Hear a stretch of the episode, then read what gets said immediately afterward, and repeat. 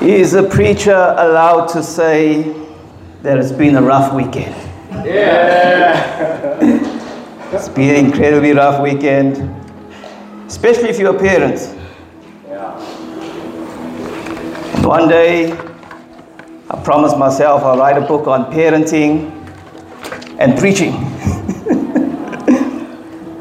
and uh, preaching can be one of the most difficult jobs in the world, especially when you have to preach through some moments. Um, is everything okay? Yeah, guys. Everything okay? Okay, is it the Holy Spirit? So, okay. Amen. Give the Lord a hand and give Cami a hand.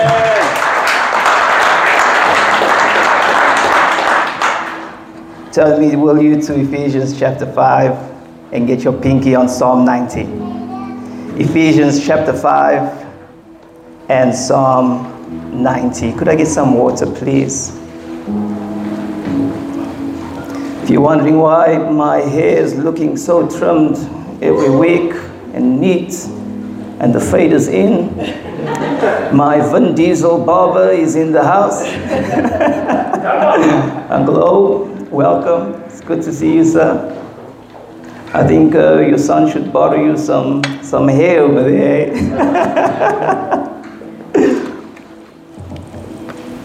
you know, barber, barber with a cheese scope. Kind of a sweet paradox. Reminds me of my granddad. My granddad was a builder. You know, he used to build all the fancy houses. But when we came home, when we got home, he left everything unbuilt. he built a uh, face brick halfway around the house, didn't complete the job. My grandmother used to fight with him. It's just so good to be in the presence of the Lord this morning. Tell me where you're going with my water. What's going on? Hey? What's wrong with that water? Ye- Is it cold water? Okay, give me other water. Give me other water. Okay. so you'll poison the water. And we need a cup bearer. And we need a cup bearer for church. Eh? Uh, After the Nehemiah. Amen. Ephesians chapter 5. And let's read from verses 14. If you're there with me, please give me an amen. Amen. Therefore, the Lord says, Awake, you, you who sleep. Another translation would say, Awake, you sleeper. Arise from the dead, and Christ will give you light.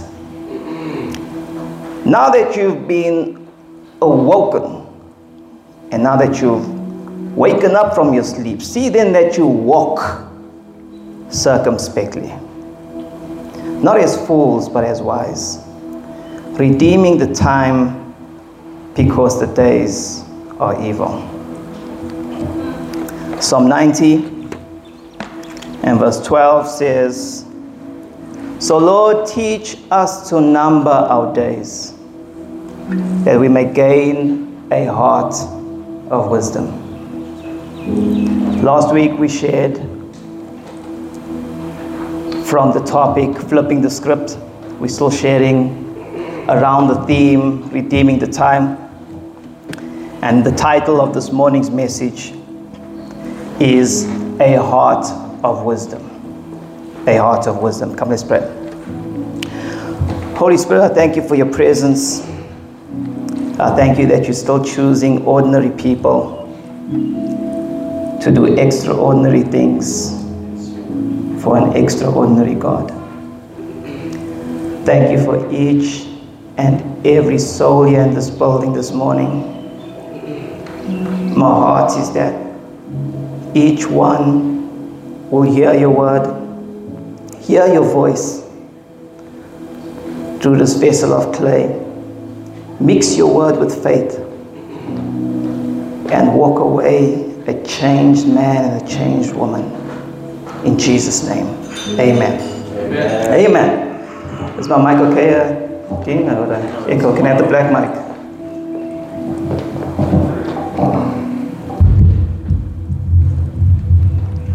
One, two, one, two. Can you hear me? Yeah. Okay. We're just going to quickly recap from last week.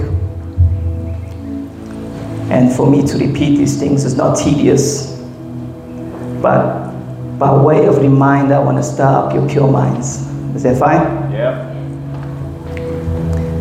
Redemption. Redemption has always been the business of God. Do you agree? Yeah. Redemption has always been the business of God. It's always been the determination of God to redeem the lost and to redeem that which is lost. Scripture says that God was in Christ reconciling the world unto himself. And so when we looked at the creation account and the history of our origins, God is presented with a world that is without form, a world that is dark, and a world that is a chaotic mess. And God, looking at this murky, dark, watery abyss, speaks. And in the speaking of his voice and in the utterances of God, that which is empty becomes filled. And that which is dark becomes eclipsed with the light. And God begins to form and create the creative content of the universe and the environment that we live in simply by the word of his power. And Hebrews tells us that he upholds all things together by the word of his power. And in creating the universe and the environment in which we live in, God starts the clock. He starts the clock. And He creates time as a construct for the universe. And the Bible says He separates the light from the darkness and He calls the darkness the night and He calls the light day. And the clock began and He created man and He put man and placed us in the passage of time. And so we became time people. We are time people. Time is measurable, but time is also a non renewable resource. Once time is gone, it's gone. You want to know the value of one year? Ask a student who has failed a grade. You want to know the value of one month? You ask a woman who's given birth prematurely. You want to know the value of one week? Ask the editor of a weekly newspaper. You want to know the value of one hour and ask two lovers who have an appointment. You want to know the value of one minute? You ask someone who has missed the train. You want to know the value of one second? Ask anyone who has avoided an accident. And you want to know the value of one millisecond? You ask the person who took second place and got silver. Time is fleeting, measurable, but a non renewable resource. There is a correlation between time and purpose.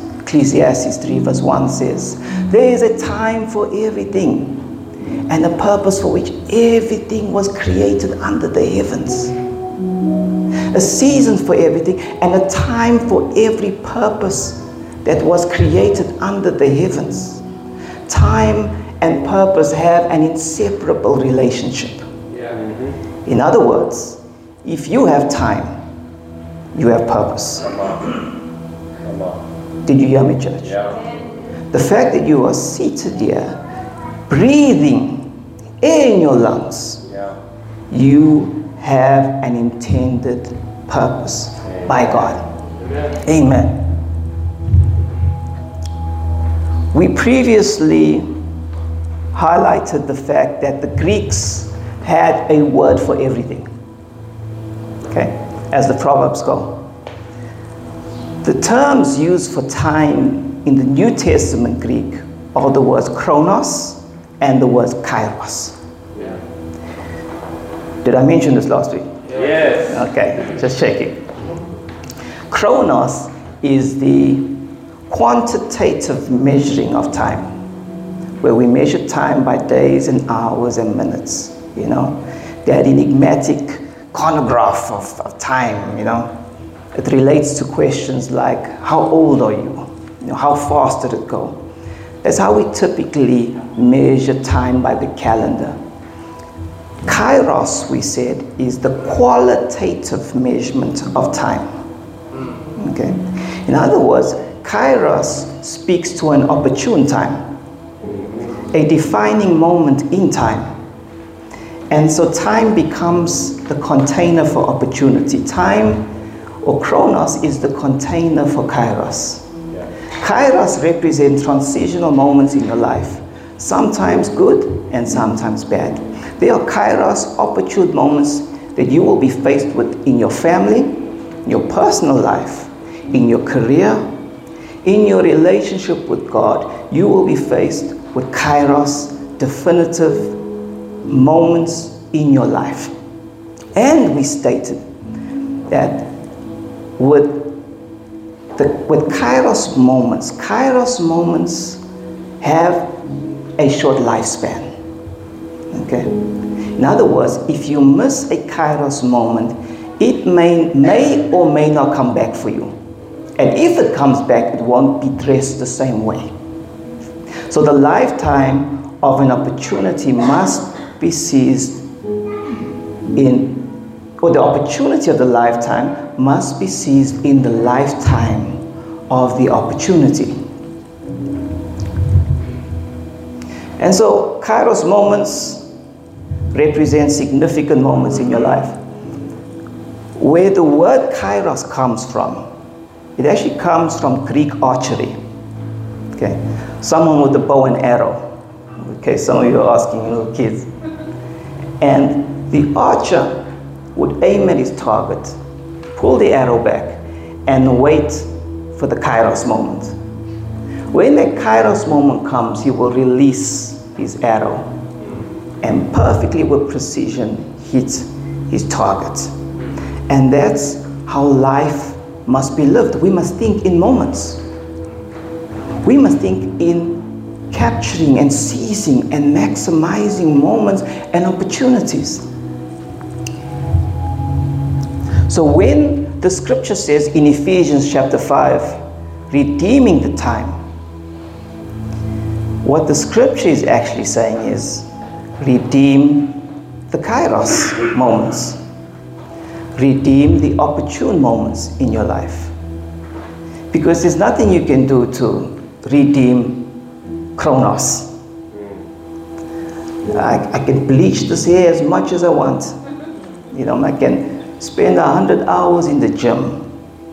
One day is one day when I'll be walking with that walking stick. There's nothing I can do to redeem Chronos. Yeah. But I can redeem the Kairos moments in my life. Last week I shared about ways in which we can seize opportune times. We seize opportune times by being prepared for them we need to be prepared for kairos moments. Opportunity will always locate those who are prepared. Sometimes it comes to you whether you're prepared or not. But when favor finds you, best be prepared. Opportunity waits for no one who is unprepared. So we said, don't just wait for moments to come to you. And, and Kairos moments, defining moments, happen to you by happenstance, you know, by God's sovereignty. But we say that's not the mentality we want to adopt. we've got to think about also creating moments. Like in your prayer life and in your relationship with God, you can create moments with God. Yes. You don't have to sit back and say, God, you come closer. When God says, You draw nigh unto me, mm. and I'll draw nigh unto you. So, what you do is you bombard the gates of heaven mm. and you press through the crowd and you reach out for the hem of his garment. And in your prayer, in your desperation, in your fasting, and in your devotion, and in your worship, you create a moment with God. And so many of us are seeking for God encounters, but God is saying, hey, I'm seeking for a woman encounter. I'm seeking for a man encounter. And so instead of waiting for the iron to be hot to strike, last week we said, you strike until it gets hot. Yes. You strike until the iron gets hot. We create moments not only by being, or we prepare for these moments not only through preparation, but also by flipping the script. Change the narrative. Yeah. Do something different. You're expecting different results. You're doing the same thing repeatedly, and God's looking at you and saying, flip the script. And some of you, every Sunday, you sit in the same seat. Some of you even wear the same clothes. I meant to flip the script this morning and wear a coat, because I don't usually wear a coat, but I forgot my coat. So I forgot to flip the script. Okay? And flipping the script means that you do something out of the ordinary that you don't usually do. Like now and again when it's praise and worship, some of you don't clap your hands. Flip the script. Give the Lord a praise, Come on. the clapping of your hands. Yes. Or get down on your knees. Do something different. Amen. Amen. Amen. Kairos moments are marked by, by, by two things acceleration and unusual happenings in your life. If you step into Kairos moment and you seize the moment, God will accelerate the time spent that it usually spends. And we spoke about Nehemiah. In the time of Nehemiah, took 150 years to try and attempt to build the walls of Jerusalem, and nothing happened. Then they spent another 50 years trying to repair it and stopped somewhere by the foundations. But when the time and season of opportunity came for Nehemiah and God's people, he seized it. And it took 52 days for him to rebuild a wall that took almost 200 years to rebuild. Because he seized the moment. He seized the moment.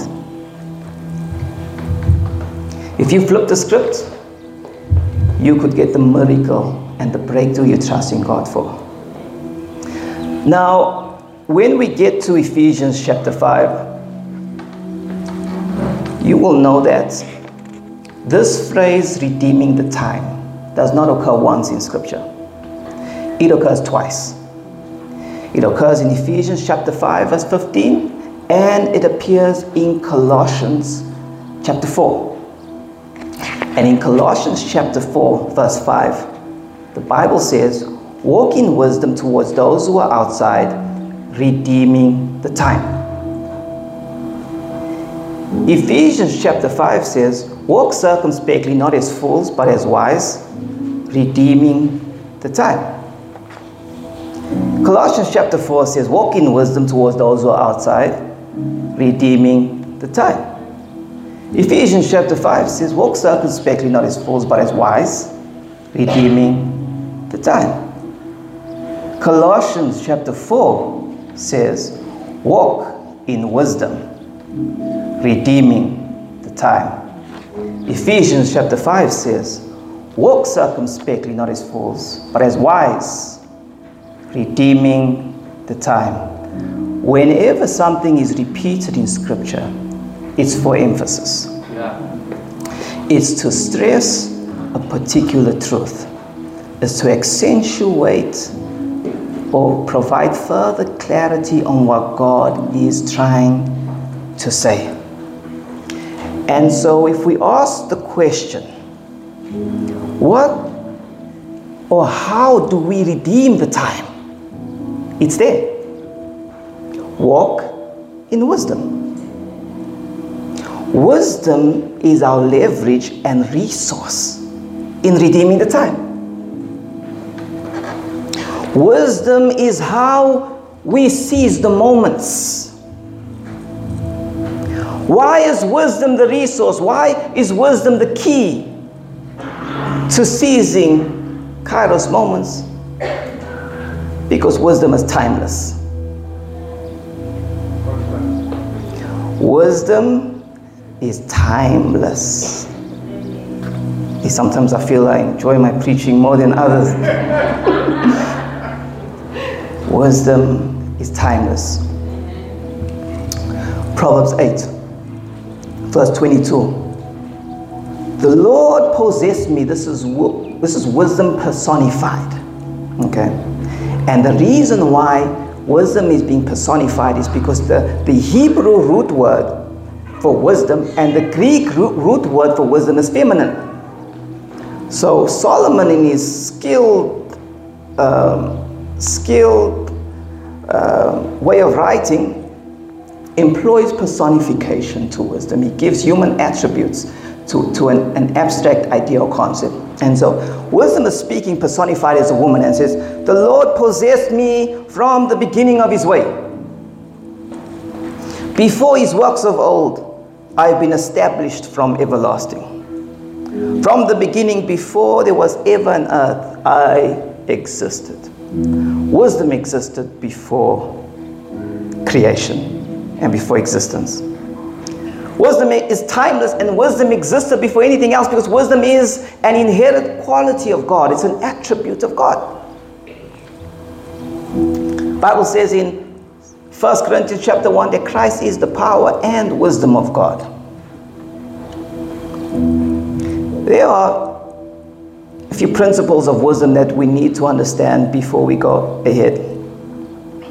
Firstly, Bible says in Proverbs 3 verse 19, by wisdom the Lord laid down the foundations of the earth. Okay? By wisdom the Lord laid down the foundations of the earth. You've got the picture. Okay, we, we're in the construction industry now. Yeah. And then later on in Proverbs 24, Bible says, by wisdom a house is built.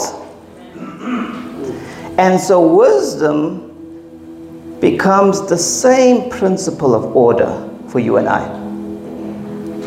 That's how we build our lives. It's how we build it accurately. It's how we build it according to the heavenly design is by wisdom. And so if wisdom is responsible for, for the existence of creation and the foundations of creation, then by the same order of principle we should live by wisdom. An element of wisdom that should never be excluded from the idea notion or truth is that the beginning of wisdom is the fear of the Lord. And so true wisdom can never be expressed or, or displayed without a fear of who God is. So for us to build and redeem the time, it's important that we live consciously with His presence. Because that's partly what the fear of God means. I, I, I gave you this uh, illustration some time ago of this man who goes in golf and he's notorious for using vulgar and the F's and the B's are flying. He's using hard, you know, uh, Irish language. Whenever he misses his putt. and then one day his colleagues notice he's no longer swearing. And so they asked, hey, Joe, what changed? What's the difference? He said, no, today I'm playing with my pastor. when, you, when you walk and when you live with the fear of God, you live you speak in such a way that you're conscious of His presence and you're conscious of someone whom you're going to give account to. Okay? So, wisdom is being con- of, or the fear of God is being conscious of His presence, and, and wisdom is being concerned with His principles. You've got to be concerned and invested in the truth. Wisdom, by definition, is broad and all encompassing. it's a very, very broad term. Wisdom can refer or be defined as the correct, accurate application of well understood truth. Okay? Can also be defined as having discernment and good judgment. Can be defined as having common sense. And Lord knows we need a good dose of common sense today. Okay? Uncommon common sense. Okay? Wisdom can also be defined as the grit and capacity to act on the truth. Having the capacity and the will and the courage to actually act on what you believe. Wisdom is the interchange between knowledge, discernment, and application. It's the ability to discern the dynamics of life, to differentiate between what's valuable and not. Wisdom is the ability to discern the dynamics of life. A few things I want to say about wisdom, and then I'm out of your hair. Wisdom must be practical. You got that? Yeah. Wisdom must be expressed in practical terms and living.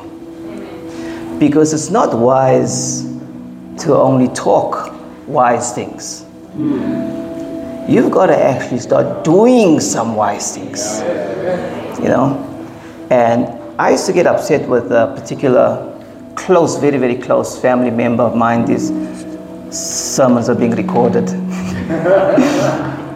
and I always used to say, but you are an educator. You in you are so t- educated.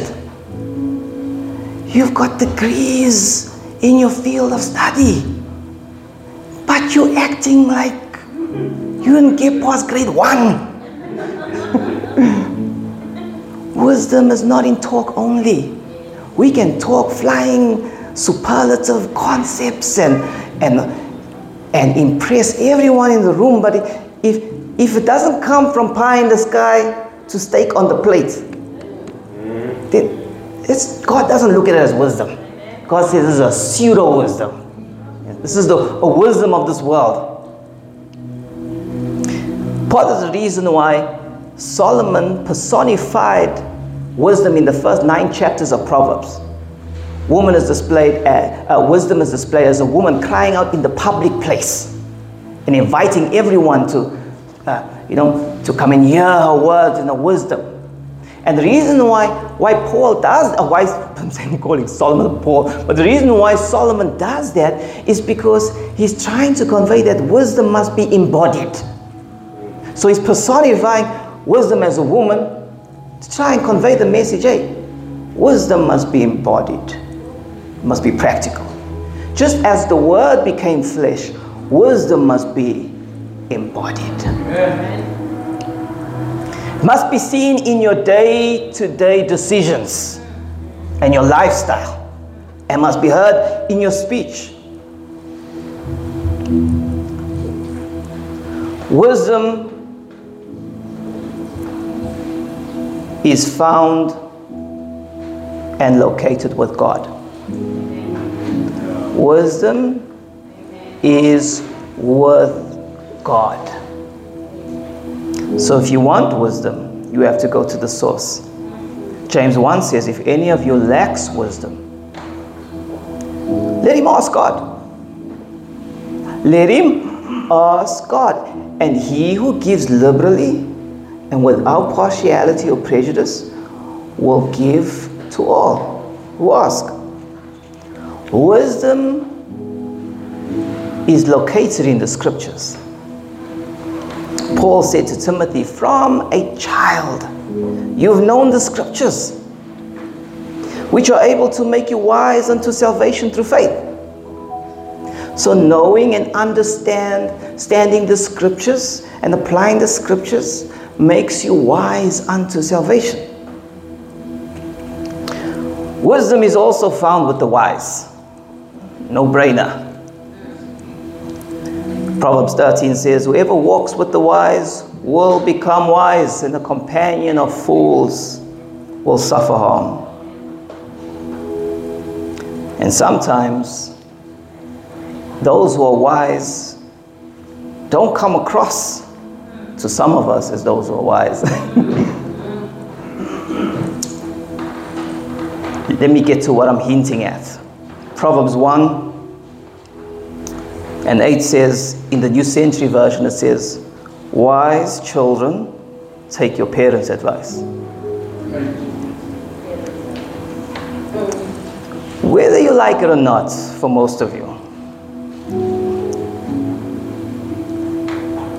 whether you like it or not, there's a lot of wisdom, and I want you young people to hear me this morning. There's a lot of wisdom in the advice and counsel and conversations of your parents. Don't allow familiarity and all the animosity and the fighting and the bickering and the discipline to cloud your judgment of where wisdom is located. Why should you listen to your parents and why? Why is it necessary? Well, let me just put a disclaimer. I'm speaking for those parents who are actually good, godly parents. Let's put a disclaimer there. Firstly, your parents have and your seniors have what your what they call it peers don't have. And that is experience and perspective. And i don't care how how intelligent your friends are. Money will never be able to buy you the kind of perspective and experience you get from your parents. When um, when Layla came into adolescence, um, a few things I noticed. Firstly, I noticed she started liking boys, and that disturbed me greatly. It was a quick transition, a bit uncomfortable. Took time to adjust to the fact that Layla, little cute Layla, is now showing an interest in boys. And the second thing I noticed is okay, Layla's becoming self conscious. You know? Now she's now concerned about herself in the mirror, how she looks, her hair. It's taking extra long for us to get to church. You know? then I noticed okay, Layla's developing a brain. You know? She's starting to reason. And have healthy conversation with us. You know, we're getting some feedback. She's giving some insights and okay. Yeah, notice Layla starts to get a mouth. Like, okay. And when I, I discovered that she's starting to get a mouth, I reminded her that their brain is only 13 years old. Between your mother and I, we have almost 70 or 80 years of brains. and I was a teenager before. None of your friends were a teenager before. I know technology has changed, the social media, but don't be fooled, young people. There's nothing new under the sun. That's the same old script. Nothing new. And so, for one moment, if you think you're more intelligent than your parents, and you can outsmart your parents, and you know better than your parents, I'm going to say this soberly that you will bring your life to ruin as young as you are. Can I, can I say that, parents? Okay, do I have parent support at least? Adhere to the wisdom of the wise. And sometimes, not all the time, but a lot of the time, wisdom comes with age and experience and perspective. Okay? Sometimes we don't have the concepts to draw from here to guide you. But perspective and experience is invaluable. It will save you a lot of trouble, trust me. Another reason to listen to the wise and to your parents, young people, is because Nobody has your interests like your family. I know he's telling you he loves you. I know she's telling you that you're the sugar in his tea and can't live without you. But as I stand here now, all the girls good things away is not here. All the girlfriends I had, there weren't many, but there were few. That confessed undying love. Your parents will tell you the story too. There's few exceptions where some have been high school sweethearts. I don't think maybe Brother Owe was a high school sweetheart. but there's few exceptions. But for the majority of life, the friends that I had back then are not with me now. They're not here. The girlfriends I had that were willing to throw themselves on the train lines for me are not even here now. And you want to pledge allegiance to friends and to girlfriends and boyfriends. Who's going to bail you out of trouble years from now? Your parents. Who's still going to be here for you after all is said and done? Your parents. Don't be foolish. Don't think for a moment, young people, that you have time. You don't have time. You don't have time. I can remember it was just yesterday when I was a teenager. Time is fleeting. Redeem the time. Why should you listen to your parents? One good reason is to avoid the discipline. Why go through the pain of discipline? Having your phone and internet disconnected, and if you're in my home, a, a smack on the bum. Why go through the pain? Why go through the discipline and the punishment? Listen to your parents mainly to avoid regret one day. Because that regret will eat you all the days of your life.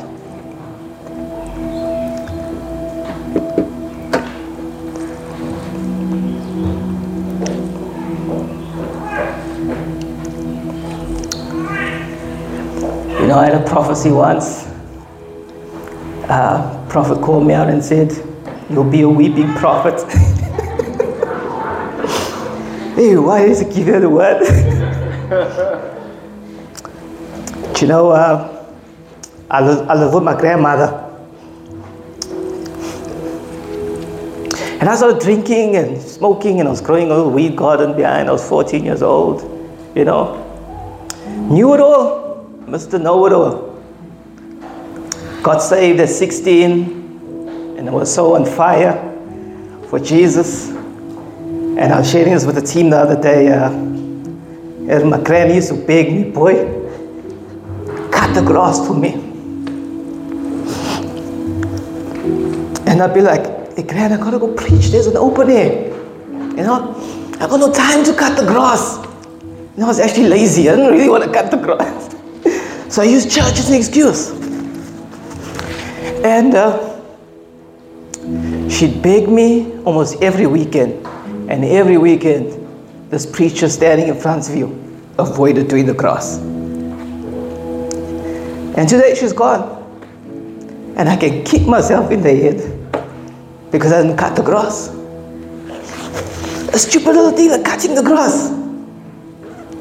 But I'm living with a simple regret.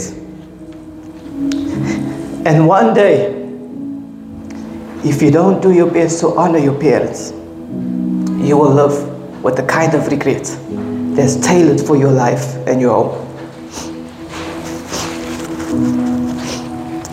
Make it your passion to live by wisdom.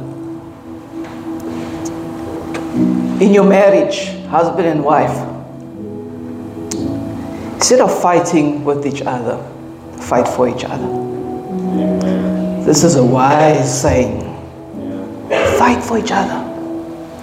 Fight to the death if you must. Marriage is the cornerstone of civilization. Remember your vows. It was nice when the love music was playing and the money was spent and you said those vows and you said it before God. Return to your first love. Be a man of your word and be a woman of your word. You treat him with respect and with honor. Bible says Sarah called Abraham Lord. That's how much she regarded him. She held him in such high esteem. His vision for the home, his strategy for the home, his place in the home must become a place of honor and esteem. Husbands, you have the greatest responsibility because you must love your wife above your self interest and your pride. You love her with your life. And if, God forbid, because we're living in a society where unfortunately even the church marriage fails.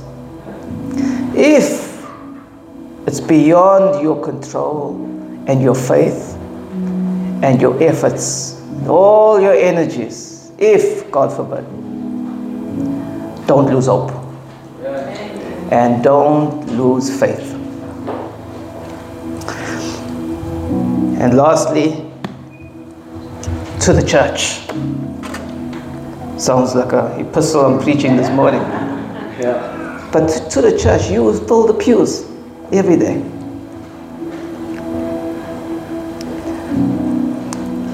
Don't date God. Commit to God. Commit to God with all your heart and with all your soul. Some of you are going through challenge, such challenges in your life, and you want God to be there 24 7 for you. You want God to kick down the walls and tear down the barricades, and you want God to come riding in on all your life's problems, but at least meet Him halfway. At least meet Him halfway. My desire for you, church, there's no desire up here for anyone to have any kind of ministry. Desire for each and every single one of you. And you came here for this, is for you to come up higher. You've been playing in the shallow end for so long and for too long. And you're here because deep down inside, you love God. And you want to get to know Him better. And you, and you want to encounter Him. And you want to read your word. And, and you want to be this prayer warrior and, and soldier for Christ. But you're still playing in, the shallow end. Come on over to the deep end. Come carry the cross. It's not comfortable. You know, the other day when it, when it rained and a storm on Sunday, like half of you were in bed. And, and I looked at the weather outside, I said, hey, do I have to go to church? and I realized, oh my goodness, the responsibility binds me. And in all honesty, if I didn't have responsibility, I'm, I'll, I'll tell you the truth, I wouldn't have come. Depending on my mood, I wouldn't have come. But stop playing in the shallow end. Get involved, get engaged, not necessarily to rebirth. If you growing spiritually means you leaving rebirth and finding another home, I will help you pack. Hmm. And I will say, let's go find you a church. But I'm saying, enough with the shallow end. Let's commit, let's put our hands to the plow and let's do something for Jesus. Okay? Let's do something for Jesus. You're doing well in so many areas of your life. You're doing well in your business. You're doing well at your job. Some of you are going through a lot of stuff. You're doing well in your relationship. Let's do well in church. Okay? You know, so much more can be accomplished together. No.